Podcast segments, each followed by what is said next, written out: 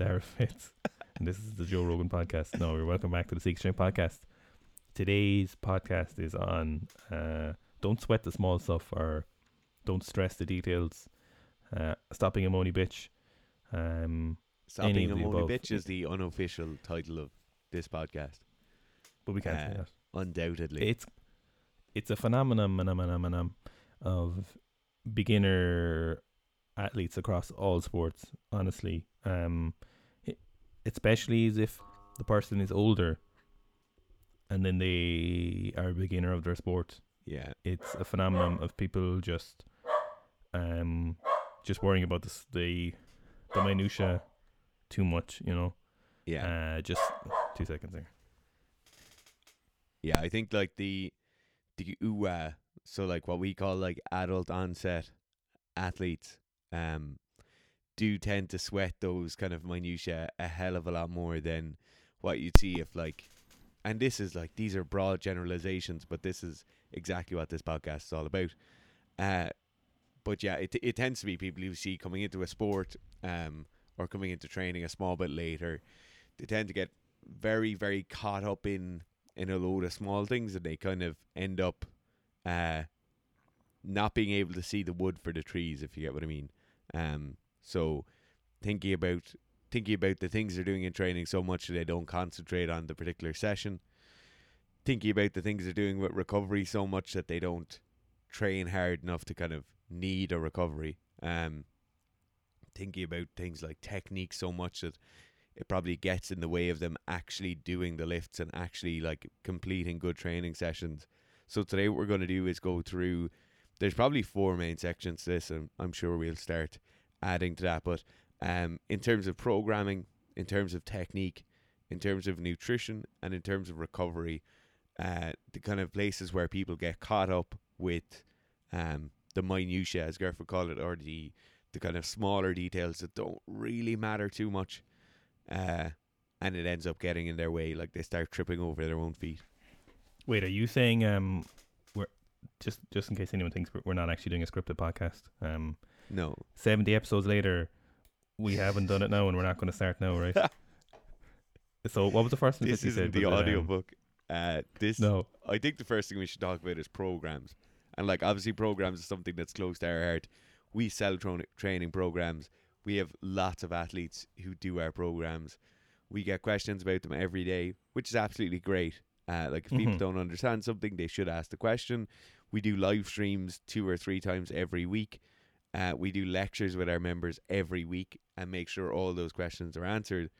But I think there's definitely a point, and I don't know about you, Garth, but what I found is like when athletes start training for or programming for themselves, this point gets really like them concentrating on the program too much really gets in the way. So like they might Mhm. have gone to a CrossFit class for a year, two years, three years, and now they're going to do like some strength work on the sides. They're coming in for an extra half an hour, three times a week or four times a week, and they're going to program this themselves.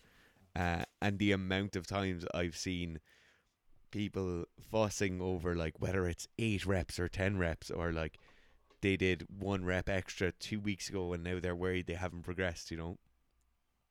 You know, just um, just to point out as well, like we're not ragging on people trying to educate themselves or learn. Like this is Absolutely. this isn't the required stage you need to go through to be a good coach or a good athlete or someone who can program. You know, this isn't the stage everyone goes through. Um, there's a huge difference between you know seeking knowledge and you know uh, progressing along your journey of trying to f- figure out things and you know ask questions of people who are more educated than you, more experienced than you. This isn't this isn't at all what that's what we're ragging on, but ra- rather what we're kind of focusing on is you know people, especially like Fitz said, when it's on your own training, people focusing way too much on stuff that absolutely does not matter, and then ending up in somewhere either paralysis by analysis or ending up you know program hopping or as Fitz called it like squirting programs, so like just running from one program to another. Um, people asking, you know, why the program is the way it is, but not because they have a solid understanding of programming right now, right? And then they want a further understanding. They're just asking because, um, in some ways, it's it's fear is too strong a word, but it's kind of a a trepidation about beginning a program, you know, or a, a kind of a a lack of confidence, maybe in their own knowledge, that they Yeah. need to figure out why something needs to be, or figure out why something is the way it is, rather than be honest. You know, there's a lot to be said for just shutting up and doing it sometimes. You know, and just doing that program. like how I'd um the example I always think about in my head, right? And I haven't verbalized this too many times, so it mightn't come out right. But it's like you hand somebody a big lump of timber to cut in two, right? So they have this length of timber. You say, uh, I want you to cut this up four ways or whatever. And they have a handsaw, they have an axe, they have a chainsaw, and a circular saw in front of them. And they start off with the handsaw and they're like, working away and it's like, yeah, this is probably working. Jeez, it's very slow though. And then they're like, oh, I'm gonna go to the axe next. And they start hacking away with the axe and there's shit flying everywhere and things aren't really working and the piece of timber is definitely getting cut up, but it's not getting cut up as they want. Then they might go to a chainsaw and say, oh, geez, the chainsaw's too aggressive. And they kind of hop between all these programs. And like, if you look at people with their squats, they'll usually start squatting and they'll do something relatively intelligent. They'll do like three sets of eight, four sets of eight, five sets of eight. Then they might do sets of sixes. They might start building more sets of sixes. Then they might do sets of four, building more sets of four. And usually, what happens is the person is saying, "Oh, I've been training for two years. I squatted for four or five months, and I put ten kilos onto my PB, which is phenomenal." But then they say, "I want to put twenty kilos onto my PB," and they'll go and do German volume training, or they'll go and do Smolov Junior, or they'll go and do squatting every day, or they'll go from one of those to another one of those, and then you usually go from something that's relatively intelligent, and then you start sweating details and want to do more, and then you go to way too much almost immediately. The uh, the analogy used there remind me of a show I saw before, one of those you know random survivor shows, and Yeah. they were trying to kill a chicken or a Oh, turkey, Jesus uh, and they had a sledgehammer and an axe. And what do you think they used to kill the turkey? The Obviously, they used a sledgehammer. No. Of course, they used a sledgehammer. Oh my. But you know what, Fitz? Do you know the analogy, right? I'd rather use the sledgehammer than thinking about should I use the sledgehammer or the axe for the next four hours rather That's than just killing the good- yeah. And getting it over with. You know, far better just to get on with it. Use a sledgehammer. You'll be much. You'll progress so much faster if you just do any kind of training. Dumb as it is, do the vo- German volume training rather than sitting there thinking about why is that important. Will you be able to see what you're doing? Does this meet all the criteria of programming? Um, you know, I'll be honest with you as well, right? A lot of coaches won't admit this. Um, but coaching is much uh, an art as it is scientific principles because scientific principles aren't solidified. You know, they're not solid. Like they're the reason there's so much, like for example, velocity based uh, training is because it's it's the first one where it seems to be showing good promise in terms of progression, and people are latching onto it because it has some kind of basis and it seems to be repeatable, and they seem to be able to hang on to it and like that's why it's been latched on so much because there's so much else out there that is not fully, you know, solidified and there's no good grounding principles. Like there is people understand the patterns of training, you know, and they understand what works, but not always why it works, you know. And honest to God, if someone tells you they understand exactly why it works, they're lying because the the principles aren't fully realized yet, you know. And that that is like, and you can have a good understanding of the science, you know, and uh, uh, something at the arts, you know, but there is like there's still there was a reading the paper recently about like they're not really sure why linear progression works, say, as opposed to like um, you know, kind of like concurrent training or something like that. Yeah. Like there there isn't really. So like you're much better off just getting your sledgehammer and killing your turkey, and then figuring it out in hindsight and looking back at what worked. Yeah. I think I think just kill the turkey with Yeah, I the killing the turkey with the sledgehammer is the perfect, the perfect analogy because the amount of times they've had it where someone's doing like they'll start the gymnastics program and they'll be like, oh, I just want to get a muscle up, and they'll start gymnastic program and after two weeks you see them doing like fucking handstand training, you're like, Mhm. sorry, what, what's going on here? And they're like, oh yeah, so I was looking and then went off and did this, and it's like. You've got somebody going around like they're hunting butterflies, you know, like chasing around the Mhm. gym with a net, catching imaginary air uh, just like find a program and stick to it. Like Martin, the German coach who coached Gerf for a while, or kind of helped Garf out for a while. well, no, uh, I think we just got some knowledge from like Yeah, yeah, yeah. Um, he had a great saying, Gerf, and that was like, you just need to believe in your training like you believe in a religion. Like it just has to be faith. Uh, like it doesn't matter. The most important thing is that you trust the training and you do the training, not the kind of minutia of, oh, is it an extra set now this week or an extra rep this week? You just really have to believe and commit to a training program. Like, um, fuck, what was I gonna say there? Oh, for fuck's sake, why does this always happen? always Did you happens. forget to take your meds you- again. Oh, I don't know. I, I, oh, fuck me. Anyway, I can't remember what I was gonna say. Anyway, you know, it's like you, eh, you. Uh, it'll come to me in a second. But you know, those individual sets, the the random ones, I have it. You know, very often people who are um, and it was funny. Mihal asked us, remember, in a few weeks ago on our Facebook live stream about the what you do when someone won't listen to you. Um, very often I, f- I would find it's the people who are the most sure of what they know that the, what they're doing is the right way and they won't listen are usually people who aren't progressing.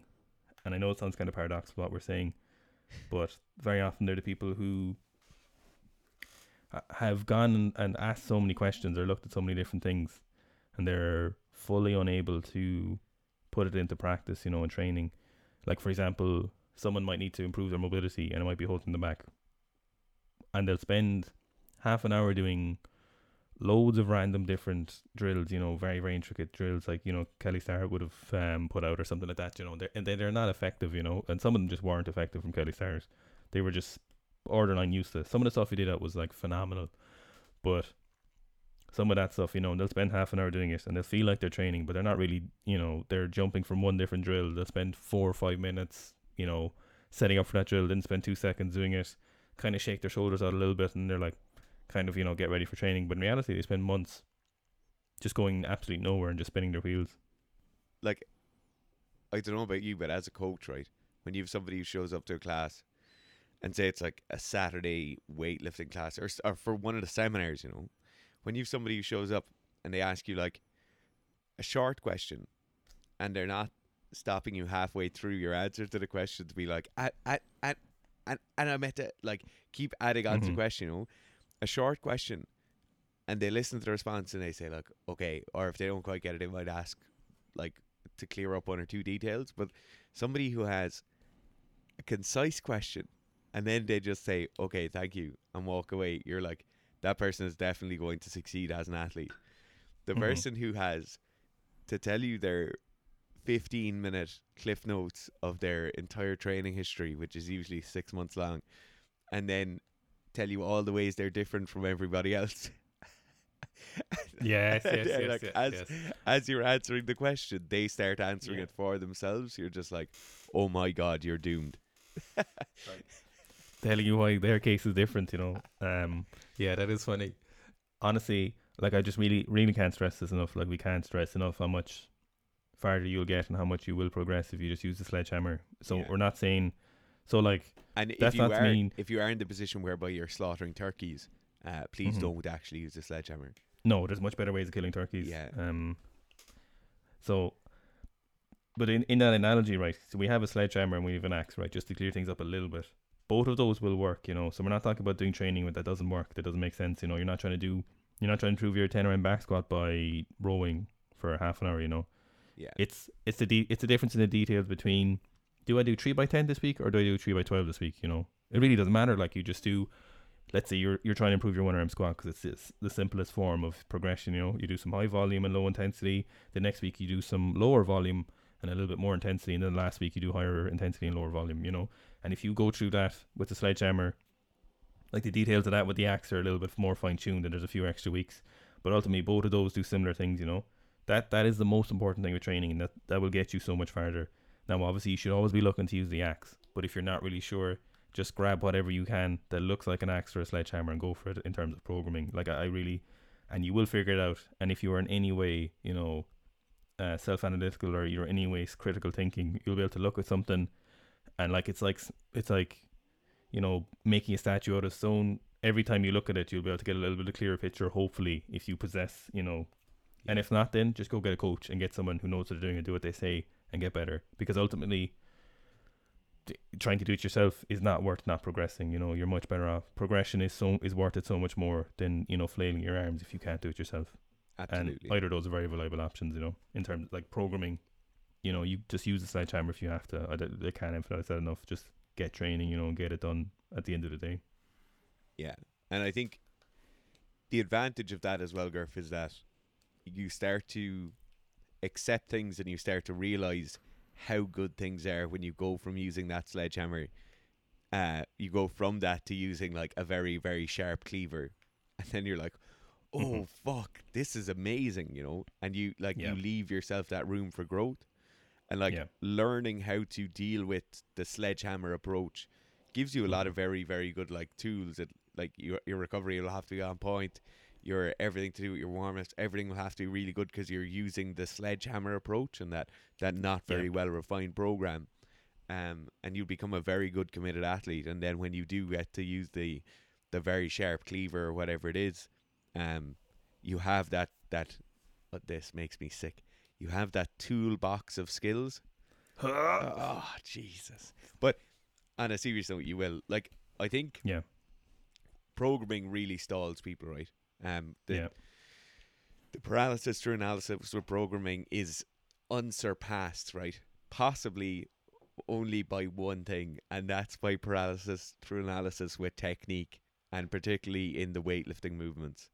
Like when you see somebody and they're like, "Ah, I'm turning my elbows in now at 48 degrees, and you can see it, and they take three minutes to set up for a clean and they're like their body is shaking because they're no longer able to maintain the position.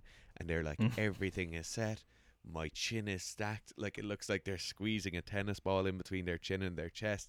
Like they look like they're about to pull 300 kilos off the floor in a deadlift and then they're cleaning 55 kilos. Like that is a huge mistake. And then you get a 15 year old into the gym and you're like uh Rob, clean that there, will you? Yeah.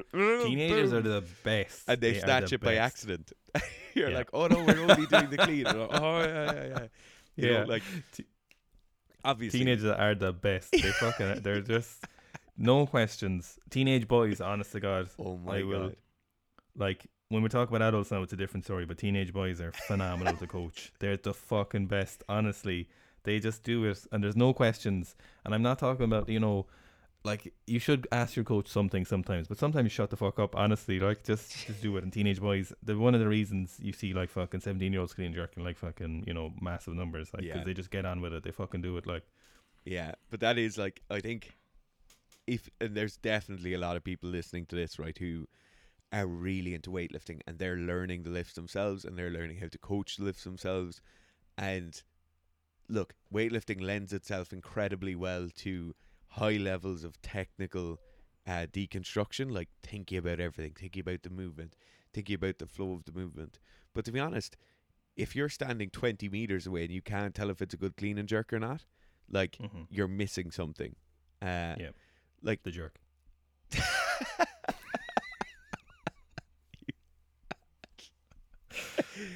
but it's you know like you can tell these things from the broad sense of the movement obviously then there's small things right there's people Yeah. who will put up a video in like the members page and it'll be a tiny change you know your your Mhm. toes are coming off the ground in the in as the bar Yeah. passes your knee they fix that and suddenly everything gets way way better Mhm. and you need to start paying attention to those small things when you're at a certain point or at different points like inflection points during your training you know if you're if you've been making progress and then the progress starts to slow and just as it's kind of decreasing then you probably need to start paying attention to those or if you're just starting to improve again and the weights are getting heavier then you need to start looking at those but in the vast majority or like people looking at the fucking depth of their squat if it's like is Mhm. that my hip crease now below my knee or is this, Mhm. that my hip crease below Yeah. the crease in my knee or you Yeah. know like those things don't really matter like you just Mhm. you need to be squatting heavier weights more often for more reps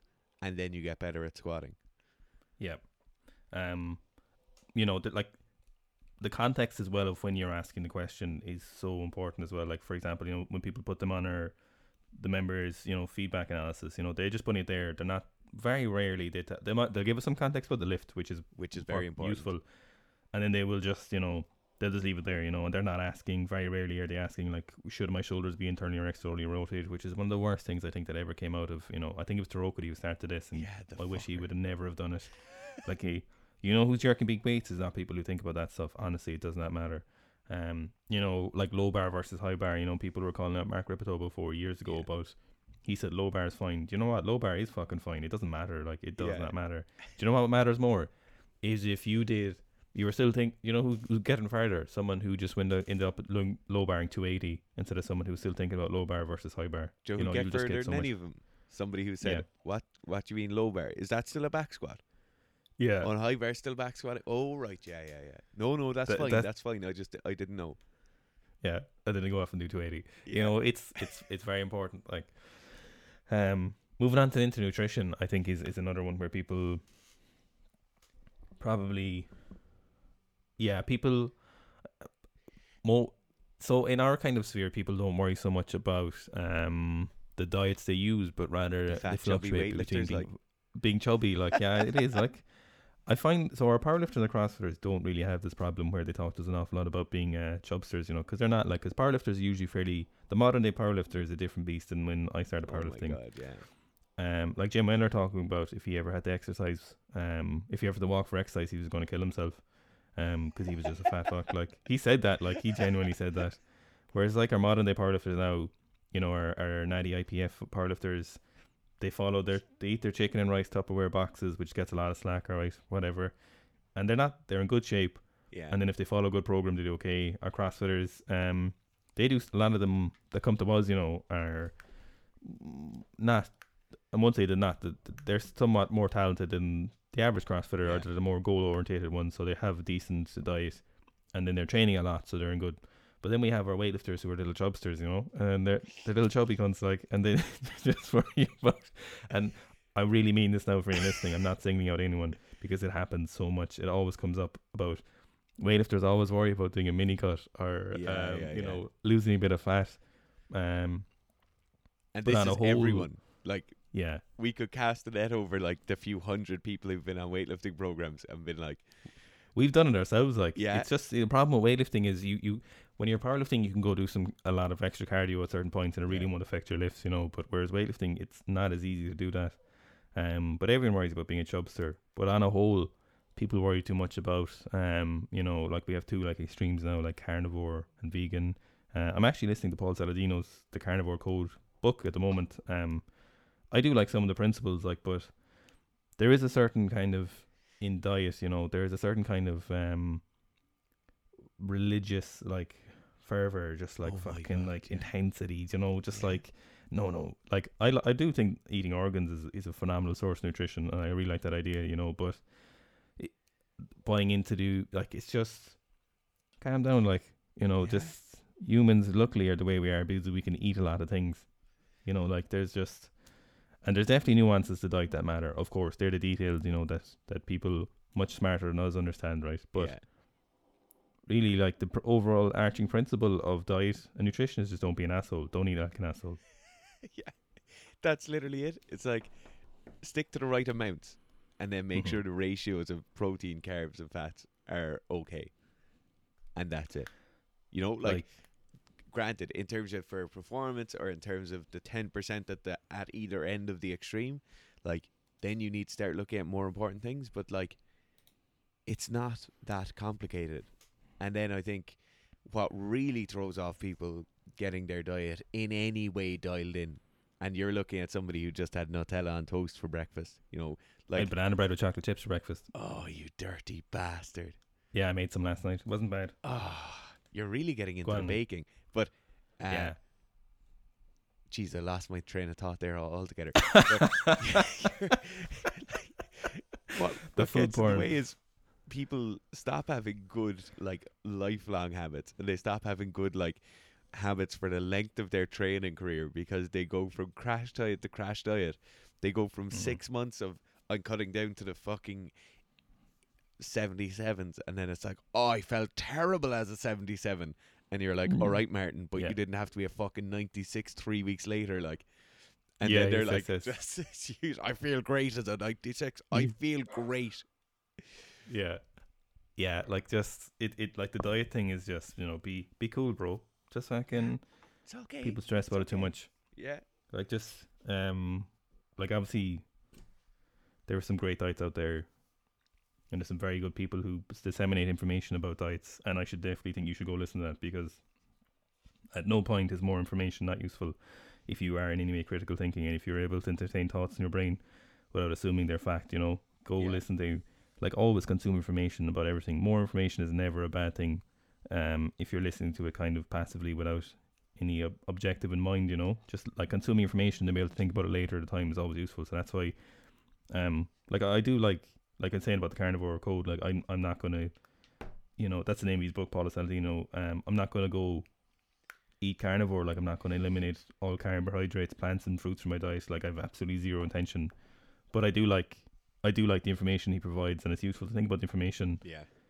like at all points. Like those details in the right context are good to have. I think like you should always be trying to progress. And we'll do a podcast, I think, at another point on how to learn, you know, and how to educate yourself on certain subjects. But like, but ultimately, like I listen to that, but then I don't go right. That's it. No more fruit. No for me. No more rice. No more carbohydrates. I go. Mm, maybe I'll try eating a bit more liver. For you know, like for me, the important thing on the diet one is like it's not the fact that you don't go and do it. It's the fact that you don't go to everybody who's in any way remotely friendly with you and be like, "Bro, I can't believe you're eating fucking bread," or like putting it on your Instagram story, being like, yeah, "The fucking bread conspiracy," or like, yeah, yes, ah, yes, "Oh, yes. you don't go, you don't start." Grabbing sliced pans out of Fanula's hands, you know. Yeah, I know. I made banana bread last night. Like, like, oh, just it is. It's so important, you know. And you know yourself. Like, we don't need to tell you what to do. Like, just stop eating like an asshole. Like, you know, instead of eating cookies for breakfast, like, don't eat the cookies for breakfast. Like, they're simple decisions to make. And like, there is good habits you can set up, and there's always there's like extremely positive ways you can set up your life for nutrition. You know, Yeah. but just don't be an asshole is, is the best way. And like if we were to, um, like if we were to ever write a book on nutrition, it would be called "Don't Be, Don't Eat Like an Asshole." And Yeah. the first page would be "Don't Eat Like an Asshole," and that'd be the whole book. Yeah, yeah, yeah. Um, the last thing then is recovery. And people, oh yes, if you train four or five times a week, and assuming you're not doing anything drastically mental with your training, so it's like you've relatively good diet, you get six to eight hours sleep a night, you don't have an extremely stressful life, and your program isn't trying to murder you. You don't need to be going to cryo chambers. You don't need to be doing saunas and steam baths four times a week. You just need relative like you need comprehensive recovery protocol and the number one comprehensive repo- recovery protocol is having a lifestyle that's fairly conducive to recovering well. Like most people who don't recover well are either training so much which obviously everyone wants to train more. Most Mhm. athletes need to train more like if you're trying to bring about a physiological adaptation. But like the number one thing is just setting up your life so you can recover fairly well. Like going to bed at half nine instead of going to bed at quarter past eleven, and obviously that's not applicable for everyone because people work shift or people have families or people do all this stuff. But recovery, you don't need to be getting a membership to your local spa so you can go and use the plunge pool. You know, like nobody needs to do that. like the latter three quarter point there of my last training cycle. Right, I was training between seven and nine times a week, and I didn't. I didn't go to any recovery pool. I didn't go to any sauna. I didn't. Um, I didn't. You know, alter my diet. I just went to sleep, and then I had decent nutrition. You know, and I was able to tolerate that training. Like your recovery, if you have really good sleep and really good nutrition, you have 95 to 99% of all the possible recovery modalities covered you could Yeah. possibly that would have any positive effect on you. Um like I, there I was able to train that much because I was able to recover you know from that but I'd also built up the ability to tolerate that much training at a certain point for a certain period of time. And then you can only you can you can only do so much training for so long you, it has to be within your ability to recover. You know no amount of 10k recovery cycles or um 30 minute EMOMs on a Sunday are going to help me recover from from the training. You know, We like really is- need to talk about the fucking 10k cycles and Oh the 30 God. minute So- cycles and all this. So- you people, you know, more energy. I'm go- I'm gonna just fucking empty up on this, and then you can go. Right. You Okay. expending more energy and doing more training doesn't flush more fucking blood to your legs. It doesn't clean out your liver. It doesn't replenish glycogen. It does none of that. It expends more energy. And if you wanted to recover better, spend the 45 minutes you were going to spend playing around on a foam roller and going on the fucking Concept 2 cycling erg and go to sleep. Eat a banana and go to sleep. That is Mm. how you recover. Like, oh, I don't know where it came from. The act of it's recovery. CrossFit. It's It's, it- CrossFitters. It's all their 100%, fault. yeah. And it's Yeah. it's literally like you have too much training ADHD that you won't allow yourself not to go to the gym, and you have to do Mhm. something, and your coach is like, "Oh, um, do a recovery cycle," and it, it's Yeah. literally being like, your coach is telling you you're not allowed to train, and I have to make you do something so you feel like you're doing something good. Uh, Mhm. but I'm not going to tell you that that's what I'm doing, so I'll call, call the recovery cycle. like a recovery workout doesn't have any you know as of yet no one's shown any like biochemical or biochemistry you know metabolic pathways or anything or any kind of legitimate mechanisms of action for a recovery workout. There just isn't.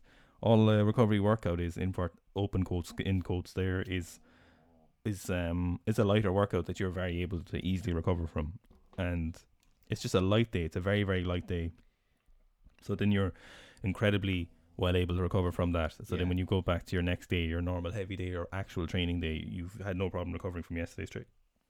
Yeah, and absolutely. And if you see like athletes and they're after doing a triathlon or they're after just playing a game or they're after doing whatever, a huge physical exertive session, and they hop on a bike for 15 or 30 minutes, they're doing a cool down. And there is a huge difference in cool down. Mhm. And there's obvious good benefits from cooling down correctly. But you going to the gym the next morning and doing a fucking, I, I don't know what, doesn't make you recover. It just makes you less tired. So, you know, but if you wanted to recover really well, wrap yourself up in cotton wool, eat some Mhm. food, and go to sleep, and wake Yeah, up like when your quads don't hurt. if you if you look at it like from energy expenditure, if you spe- expend energy or if you don't expend energy, which will you have more energy after? so if you have a way of replenishing your energy, and then you don't replenish your, or if you don't use energy, versus if you do use energy, which scenario will you have more energy after? Obviously, the day when you don't use energy, you know, it's Yeah. that simple, and it isn't. And don't let anyone tell you that there's any good evidence for recovery workouts because there isn't. So there is some ones, for example, if you are training twice a day, and you know if you use like um, a cold pool or something to blunt inflammation, so you can train again later. Yeah, so yeah, you yeah. limit the processes, or you do some um, like Fitz said a cool down after training. Then there is there is some studies on that, you know, a little bit or something, you know.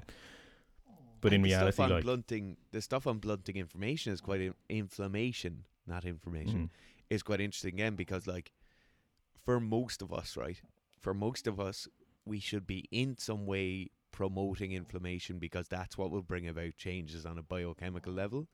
Like inflammation is the reason we are able to get hypertrophy gains.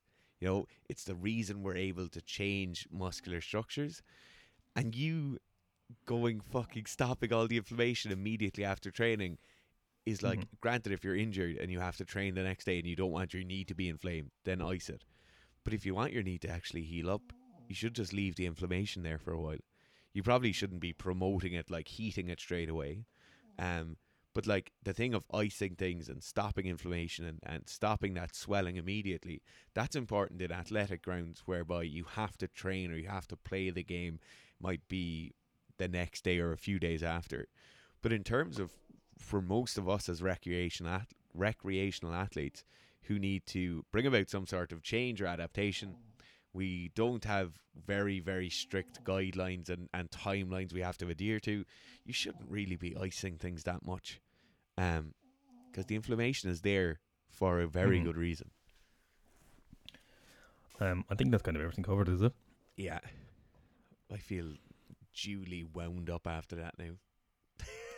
You're not, you're not supposed to feel relieved though.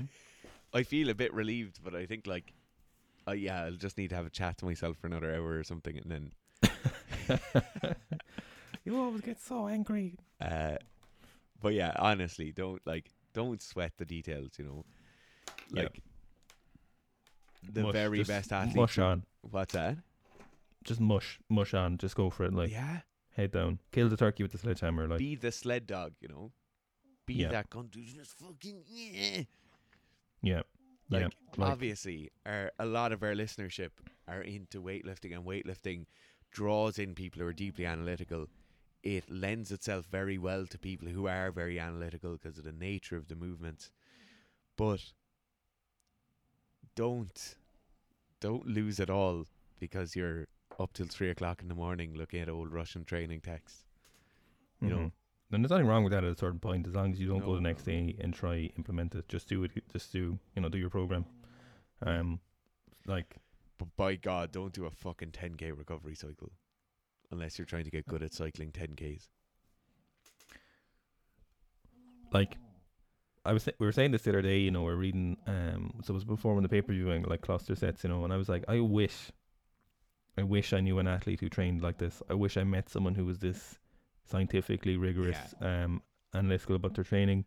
Any athlete, any sports, anything. But I just haven't. And we've never met someone like that. Fitz doesn't know someone like that. I don't know someone like that. Like I, I wish I want to meet an athlete who is that deeply critical of their own training, but there's just not. There just isn't. No. Um, and I'm sure there there might be out there, but we haven't met them yet. I, w- I really want it, but it's it's zero one like in Yeah, that yeah, game yeah. of like you know And most the of them are just like you know when you bring up a cluster set. Sorry for cutting across you, but like cluster sets are something that if you did them, it seems as though there's evidence there you could get significantly faster or more powerful by using cluster sets, right?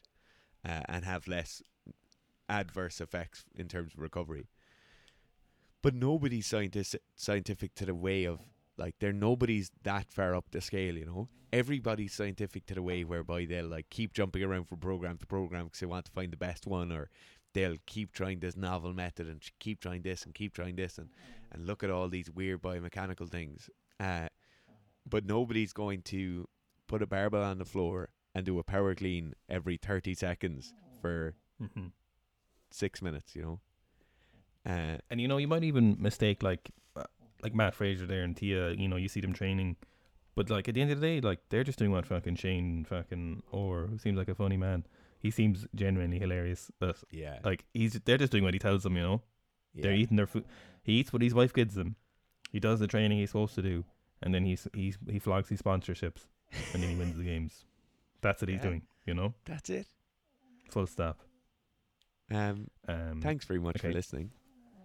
Uh, be sure to use our discount code at scihub.com. if you um uh if you wouldn't mind, we would appreciate a review on iTunes, um a follow on Spotify, and then um if you listen on SoundCloud, just press like or something. But I don't think it matters too much on SoundCloud.